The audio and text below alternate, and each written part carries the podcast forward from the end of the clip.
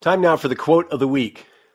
The climate debate has been punctuated, this is an understatement, with talk of human extinction and other forecasts of catastrophe.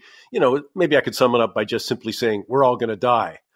Actually, calls for the end of humanity, though, amidst things like mass starvation or frying to death, are not new. I mean, come on, Thomas Malthus published his famous work in 1798 that said the food supply will never keep up with population growth. And then you got Paul Ehrlich about 150 years later, kind of expanding on that, warning that resources couldn't sustain the population. I mean, dire predictions, which were then overshadowed by the litany of doomsday predictions about first global cooling, then it was global warming, and now it's called climate change.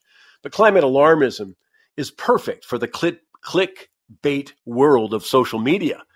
Literally, tens of thousands of climate catastrophe headlines where it seems that every weather event is ultimately blamed on climate change, including the most recent variations that the world is burning with the wildfires. Now, this is despite, as Bjorn Lomborg points out, satellite data clearly shows that in 2022, the world burned the least ever in the satellite era, a record low of 2.2% burned area. But that brings me to the quote of the week. This is by Jim Skea. He's the new head of the United Nations International Plan, uh, Panel for Climate Change, the IPCC.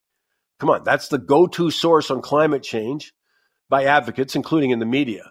Although I doubt they're going to want to hear this advice because it represents an about face in how we talk about the climate. In an interview with two German news outlets, he implored people to drop the alarmism in talking about the threat of climate change. In quotes, the world won't end if it warms by more than 1.5 degrees. If you constantly communicate the message that we're all doomed to extinction, then that paralyzes people and prevents them from taking the necessary steps to get a grip on climate change. End of quote. In other words, it's not only ineffective, it's counterproductive with all this alarmism.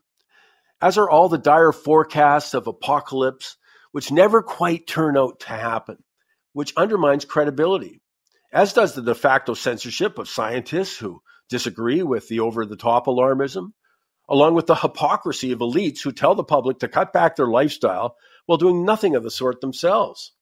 But this is the head of the IPCC, whose advocates in politics and the media can't readily dismiss.